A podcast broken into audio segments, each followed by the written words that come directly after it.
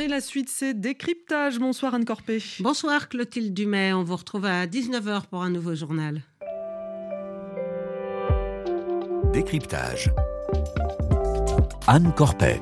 C'est un score digne des républiques bananières. Après dépouillement d'un peu plus de la moitié des bulletins de vote, le président de l'Azerbaïdjan obtiendrait plus de 92% des suffrages. Ilham Aliyev est donc reconduit pour un nouveau mandat de 7 ans à la tête du pays qu'il dirige depuis plus de 20 ans après avoir succédé à son père.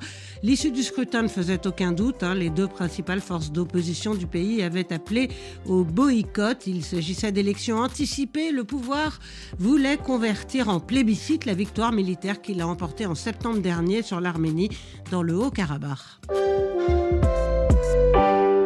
Et avec nous en studio pour parler de cette dictature qui ne dit pas son nom, Gaïds Minassian, bonsoir. Bonsoir. Euh, vous êtes enseignant à Sciences Po, journaliste au Monde et euh, auteur de Arménie-Azerbaïdjan, une guerre sans fin, sortie euh, hier aux éditions Passé Composé. Merci d'être avec nous. Alors, ce qu'on entend, c'est le concert de Klaxon qui a salué à Bakou la réélection triomphale d'Ilham Aliyev. La vidéo a été postée euh, sur les réseaux sociaux par un diplomate azerbaïdjanais. Alors, est-ce que c'est une vidéo de propagande ou Ilham Aliyev, au, pouvoir donc depuis plus de 20 ans, euh, est-il réellement populaire? Alors, il y a une forme de popularité qui est évidente, on ne peut pas le, nier, mais dans un régime autoritaire aussi euh, fort que, le régime d'Aliyev, on a du mal à distinguer mouvement spontané et euh, propagande. Donc, est-ce que les, Azerbaïdjanais sont spontanément descendus dans la rue? Peut-être que oui. Est-ce qu'il y a une volonté du, pouvoir d'utiliser ce moment-là pour euh, de la propagande et faire comprendre aux populations qu'il vaut mieux sortir et euh, peut-être aussi les deux? Mais ce, n'est pas la propagande ou le, quadrillage de, la société ne date pas uniquement de, de, ce dernier événement. Je veux dire, euh, c'est un long processus qui est en place depuis euh, très longtemps chez, chez les, chez les Aliyev. Eh ben, les, les Aliyev qui, dirigent presque sans discontinuer le pays depuis euh, plus de 50 ans.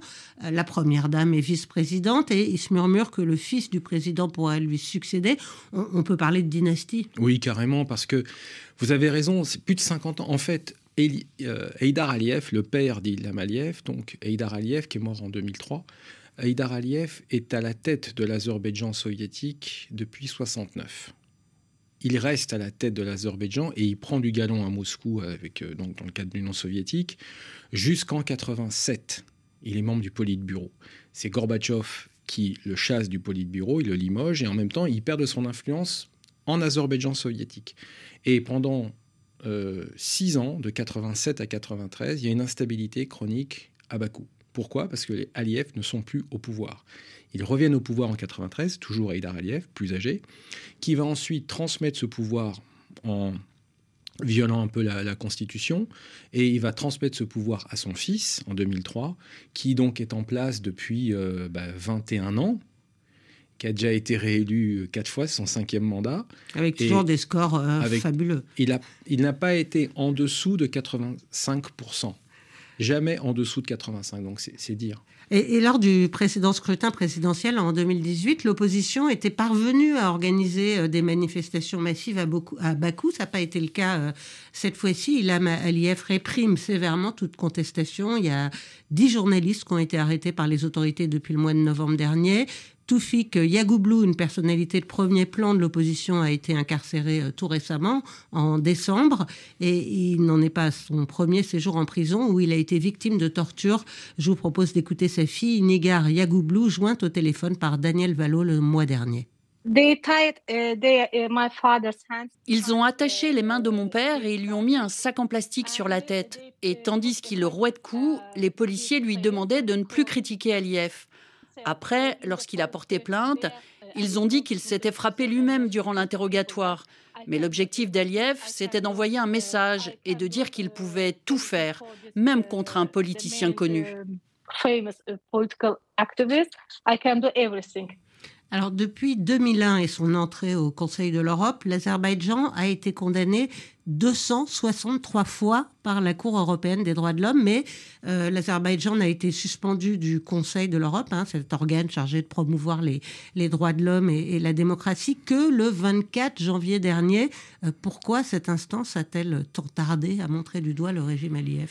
Mais ça, il faudra demander aux différents euh, députés au Conseil de l'Europe pourquoi, à la présidence du Conseil de l'Europe, pourquoi on en est arrivé à comment dirais-je, à une telle euh, dégradation euh, de nos propres principes, à un tel mépris, je parle de nous-mêmes, Européens ou Français, comment on peut... Euh, il y a eu des affaires de corruption. Oh, il y en a eu plein, il y en a eu plein. Il y a eu le Panama Papers, Panama Papers, il y en a eu plein. Il y a eu l'affaire des WikiLeaks.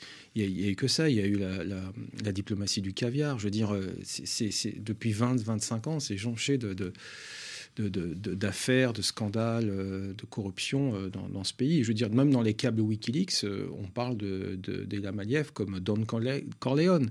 Et oui, ça, c'est un diplomate américain qui est qualifié comme ça. C'est un, clan, c'est un clan quasi qui relève de, la mafia. Et, et, en fin de compte, c'est pas surprenant parce que ce, pays est jeune, de 1918. donc à l'époque, c'était un petit peu avant, c'était le, tsarisme, donc le, régime très autoritaire qui est devenu indépendant en deux ans, qui peut-être était un peu à la limite plus, beaucoup plus démocratique qu'aujourd'hui, bien plus qu'à l'époque du tsar. Puis il y a eu l'époque soviétique. Donc, euh, et puis ensuite la guerre et le début de l'indépendance. Et, aujourd'hui, on voit ce que ça donne. En fait, il n'y a pas de, je dirais, d'autonomisation de, de, la société civile, de promotion de la démocratie. C'est une insulte à, tout ce qui fait nos, valeurs en Europe. Et euh, pourtant, ce, régime. Et, et, les premières victimes sont les, euh, les populations azerbaïdjanaises qui ne bénéficient pas forcément de la rente des hydrocarbures. Ben, complètement. En fait, comme c'est un système euh, médiéval, donc c'est un système néo-patrimonial, c'est un système clanique, si vous n'entrez pas dans le clan, vous êtes exclu. Vous n'êtes pas exclu du corps social, mais vous êtes exclu de cette redistribution du pouvoir et des richesses. Et ce qui fait que, euh, eh bien, euh, quand vous n'êtes pas du clan de Bakou, ça, c'est plutôt Meriban Aliyev, Alieva, c'est-à-dire Madame Aliyev. Quand vous n'êtes pas du clan du Nakhichevan, ça c'est plutôt Eidar Aliyev et Ilham Aliyev, eh bien, euh, vous êtes exclu. Et la, troisième ville, qui est la deuxième ville en fait, euh, qui est le troisième clan, c'est le clan de Ganja, est exclu du pouvoir. Sauf quand il y a eu un certain Hassanov qui est arrivé provisoirement, et là d'un coup Ganja a été promu. Mais en fait, euh, ça marche uniquement par clanisme ça marche par népotisme. Et vous l'avez dit en introduction, euh, Ilham Aliyev se prépare, je ne sais pas pour quand, à, transmettre ce pouvoir à, son fils. Alors, y euh, hier, il y, a, le Premier ministre hongrois qui, s'est empressé de féliciter euh, Ilham Aliyev euh, sur Twitter, enfin sur X. Victor Orban parle d'énormes et d'indiscutables victoires. Il dit être impatient de renforcer la coopération entre l'Union européenne et l'Azerbaïdjan pendant la présidence hongroise de l'UE qui commencera en, juillet prochain. Donc, malgré toutes ces dérives autocratiques, le, le président azerbaïdjan azerbaïdjanais pardon, continue de, bénéficier de soutien comme ça au sein de l'UE? Ah ben oui, déjà avec Orban, mais bon, c'est connu parce que c'est un ultra-populiste et que ça, ça fait écho avec ce, qui se passe aussi en, Azerbaïdjan. Il y a aussi euh, l'accord euh, gazier entre Bruxelles et, et, l'Azerbaïdjan et Bakou, avec le fameux, la fameuse expression de Madame van der Leyen sur le partenariat partenaire fiable pour, pour ah bah, Bakou. justement, euh, on va, on va, on va l'entendre puisque c'était ça, vous faites référence à une déclaration de la, la présidente de la Commission européenne le 18 juillet 2022 euh, quand elle signait cet accord de partenariat stratégique dans le domaine de l'énergie pour compenser donc euh, l'arrêt des importations de gaz russe. On écoute Ursula von der Leyen. L'Union européenne a décidé de se détourner de la Russie et de se tourner vers des partenaires plus fiables et de confiance. Je suis heureuse de compter l'Azerbaïdjan parmi eux. Vous êtes en effet un partenaire énergétique crucial pour nous et vous avez toujours été fiable. L'accord que nous venons de signer renforce encore notre partenariat énergétique. Alors, partenaire fiable, dit la présidente de la commission. Euh, mais dans votre livre, vous évoquez cet accord et vous, vous parlez de marché de dupes. Pourquoi? Mmh. Alors, d'abord, premièrement, euh, il faut rappeler que l'Union européenne, avec la guerre en, Ukraine et la guerre au Caucase, et peut-être même d'autres théâtres de conflit, l'Union européenne est en train de se transformer de l'intérieur. On voit bien cette volonté de devenir un acteur, j'aime pas l'expression, mais il faut utiliser le mot pour que les auditeurs comprennent, un acteur géopolitique. On est en train de créer une sorte de réel politique. Et donc, business as usual, le business passe avant tout. pourquoi je, parle de marché de Tout simplement parce que, en fait, on veut ne plus dépendre du gaz russe, et on a raison. Et on cherche à diversifier nos approvisionnements. Sauf que le gaz que l'on achète à l'Azerbaïdjan, c'est un gaz à 20% russe. Donc il y a un deal entre Bakou et Moscou. Ce gaz arrive sur les marchés européens. Les Européens payent au tarif élevé ce gaz à Bakou, qui reverse ce qui doit revenir à Moscou. Donc il y a un contournement des sanctions. Et c'est possible puisque euh, elles ne sont pas normatives, ces sanctions. Ce n'est pas l'ONU qui les a décidées, c'est l'Union européenne. Et en même temps, euh, il y a euh, un marché de dupes parce que on, essaie de faire comprendre aux Européens que le méchant, et on a raison de le dire d'ailleurs, que le méchant c'est la Russie, mais en même temps on va travailler avec la Russie via l'Azerbaïdjan. Donc on ne comprend pas trop, quand on est simple citoyen français européen, ce marché de dupes. Et, cet accord avec l'Union européenne, il n'a pas été du tout euh, questionné ni remis en cause après euh, l'opération militaire menée en, septembre dernier, qui s'est soldée euh, par l'expulsion de 100 000 personnes, soit la quasi-totalité des Arméniens du Karabakh? C'est tout le paradoxe de, de l'Europe. C'est-à-dire, d'un côté, il y a du business à faire et qu'il faut diversifier nos approvisionnements, et donc on peut comprendre, mais en même temps, on voit les conditions. Et de l'autre côté, il y a nos propres principes. Et à l'heure où l'Europe, où l'idée européenne est remise en question, traverse une zone de turbulence, que ce soit avec la montée du populisme de droite ou du populisme de gauche, la démocratie qui doit se défendre, qui doit trouver les moyens de se régénérer. Et là, on est pris un petit peu en étau. on a nos principes, des valeurs, des droits de l'homme, la démocratie.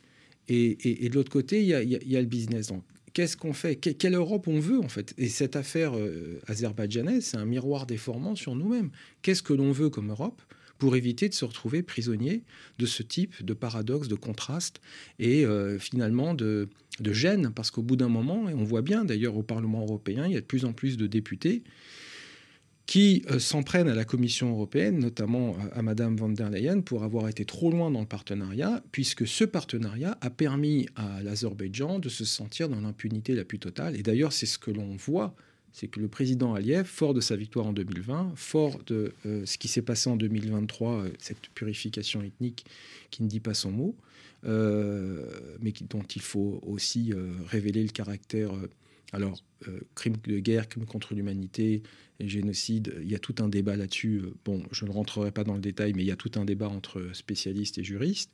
L'Arménie qui a signé le statut de Rome de la CPI et qui veut, qui s'apprête, on attend dans les jours qui viennent, savoir s'ils vont criminaliser, déposer plainte donc à la CPI contre le président Aliyev pour crimes de guerre et contre l'humanité. Euh, donc de l'autre côté, l'Azerbaïdjan se sent fort de ces contradictions majeures dans le monde. La Russie est un partenaire, mais l'Azerbaïdjan vend des armes à l'Ukraine. Euh, L'Europe euh, au nom des droits de l'homme, euh, demande à l'Azerbaïdjan de faire des efforts, et notamment par rapport à la paix avec l'Arménie. Mais de l'autre côté, on fait du business avec euh, Bakou.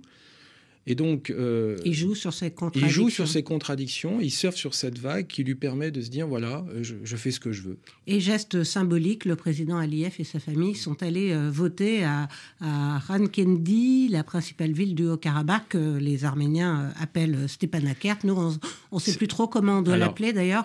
Bah. Bakou, en tout cas, dit aujourd'hui souhaiter la, signature hein, d'un traité de paix avec Yerevan, normaliser ses relations avec son voisin. Écoutez, Hikmet. AJF, pardon, chef du département des relations extérieures de l'administration présidentielle. Il était hier chez nos confrères d'Euronews. Après ces élections, l'Azerbaïdjan va entrer dans une nouvelle phase de son développement social, économique et politique. La guerre est terminée, ce qui était l'une des priorités du gouvernement et du peuple azerbaïdjanais. Dès que l'intégrité territoriale de l'Azerbaïdjan a été assurée, de nouveaux rêves, de nouvelles ambitions sont apparus dans notre agenda, comme le rêve d'un développement pacifique et d'un développement social et économique de l'Azerbaïdjan. Vous croyez à cette volonté de développement pacifique affichée? Parce que dans votre livre, vous écrivez L'Azerbaïdjan veut la guerre, mais cultive euh, la paix. Exactement. Je, je, signe puisque j'en suis l'auteur. Mais en gros, euh, Aliyev, le président, envoie sa garde rapprochée auprès des différentes instances et auprès des médias occidentaux pour dire on veut la paix, on veut la paix, etc. Mais en même temps, Aliyev ne parle jamais de, paix. Et s'il veut la paix, pourquoi il ne signe pas? En fait, il est dans la surenchère. Dès qu'il voit quelque chose qui pourrait le pousser à signer la paix, il trouve un prétexte pour essayer de retarder l'échéance. Et aujourd'hui, il se dit pourquoi signer la paix avec l'Arménie, sachant qu'au nord, il y a la guerre en Ukraine qui peut avoir un impact sur le Caucase du Sud. Au sud, il y a cette guerre larvée entre Israël et, l'Iran, et tout dépend de l'évolution du conflit à Gaza, euh, euh, en se disant que ça peut aussi avoir un impact sur l'Iran, et donc affaiblir peut-être l'Iran à terme. Donc, entre le nord qui peut bouger et le sud qui peut aussi euh, bouger, pourquoi j'irais me mettre dans une situation où je serais pieds et mains liés avec euh, une signature d'un accord de paix avec l'Arménie. Donc j'attends. Et est-ce que vous pensez qu'il peut lancer une offensive dans le sud de l'Arménie pour relier euh, le pays au, au Nakhichevan, la région d'ailleurs dont sa famille est originaire? Alors, je pense que ça fait partie de l'ambition de l'Azerbaïdjan. Dans la campagne électorale, il y a eu d'ailleurs des propos qui ont été très durs, très, très expansionnistes, je dirais, de la part des différents candidats. Il n'a jamais condamné ses, propos. Il a toujours été même un peu le porte-voix, euh, l'incarnation de ce grand Azerbaïdjan. Euh, la réunification, l'Azerbaïdjan, le grand Azerbaïdjan aussi avec le nord de l'Iran, parce qu'il ne faut pas oublier qu'il y a entre 15 et 17 millions d'Iraniens azériphones. Et donc ça, ça peut aussi tenter euh, ceux et celles qui veulent déstabiliser Téhéran. Donc il se dit, j'attends. J'attends les bonnes conditions pour voir si je ne peux pas avancer des pions ici ou là.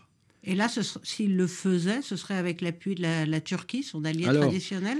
Vous avez raison, la clé est en Turquie, mais euh, comme la Turquie a dealé avec les États-Unis la vente des F-16 contre euh, le feu vert d'Ankara pour l'adhésion de la Suède à, l'OTAN, on pense, certains, on pense que, j'en fais partie, que dans le deal entre la Turquie et les États-Unis, il y a un package sur le règlement euh, du conflit entre l'Arménie et l'Azerbaïdjan. Donc, euh, on va voir ce que, ce que va faire Ankara dans cette affaire, mais je pense qu'au fin fond, je dirais, dans l'inconscient collectif turco-azéri, il y a une volonté de réunifier. Mais est-ce que l'Arménie, est-ce que l'Occident, est-ce que l'Iran vont accepter d'imaginer un fait accompli qui pourrait avoir lieu en 2024, 2025 Tout dépend des conditions. Et, dans votre livre, pardon, vous, décrivez Aliyev comme un, président, je vous cite, qui se comporte comme un enfant gâté, qui exige tout et n'importe quoi et dont l'attitude capricieuse pose problème. Oh, ça veut dire qu'il est euh, tout à fait imprévisible? Il y a une part d'imprévisibilité, euh, et dans le Caucase du Sud, mais surtout du côté du président Aliyev. Pour l'instant, il mène bien sa barque, mais en fait, quand la priorité était de récupérer le Haut-Karabakh, dans son giron, de réunifier avec euh, le, Bakou. Moscou était un frein, Moscou était une gêne. Donc là, il favorisait la relation avec l'Occident. En disant aux Occidentaux, pas de problème, je signerai la paix après, il n'y a pas de souci, etc. Je reconnais l'intégrité territoriale de euh, l'Arménie. Mais une fois qu'il a obtenu ça, et on l'a vu en, 2023, à partir d'octobre, il y a eu une, réunion qui était prévue à Grenade dans le cadre donc de, des rendez-vous de l'Union européenne et de la communauté politique européenne. Et là, il a fait défaut. Il n'est pas venu. Et là, il a commencé à, mettre en avant un autre objectif. Son autre objectif, c'est cette réunification entre le Nakhichevan et la métropole Bakou. Et là, il n'a plus besoin de l'Occident, il a besoin de Moscou. Pourquoi? Parce que Moscou veut ouvrir une route terrestre entre l'Azerbaïdjan et la Turquie, qui passe par l'Arménie, mais sous contrôle du FSB. Donc en fait, on est dans un service secret russe. service secret russe. Donc on est dans un jeu, je dirais, encore une fois local, avec un enjeu mondial. Et c'est là où on doit, nous, faire attention, Européens, à ne pas tomber dans l'indifférence parce qu'on se dit c'est loin. On se dit le Caucase, quel intérêt on y a? C'est un intérêt fondamental. Quand vous regardez une carte, le Caucase, c'est un, un couloir qui permet de relier de la façon la plus courte l'Europe à l'Indo-Pacifique. C'est pas le canal de Suez, c'est pas l'Afrique, c'est pas le détroit de Bering, c'est le Et tout passe par là en, ce moment en termes de, de, routes et d'axes commerciaux. Merci beaucoup Gaït Minassian, enseignant à Sciences Po, journaliste au Monde. Je rappelle le titre de votre ouvrage qui vient de sortir, Arménie-Azerbaïdjan, une guerre sans fin. C'est aux éditions Passé Composé. Restez avec nous dans un instant, le débat du jour.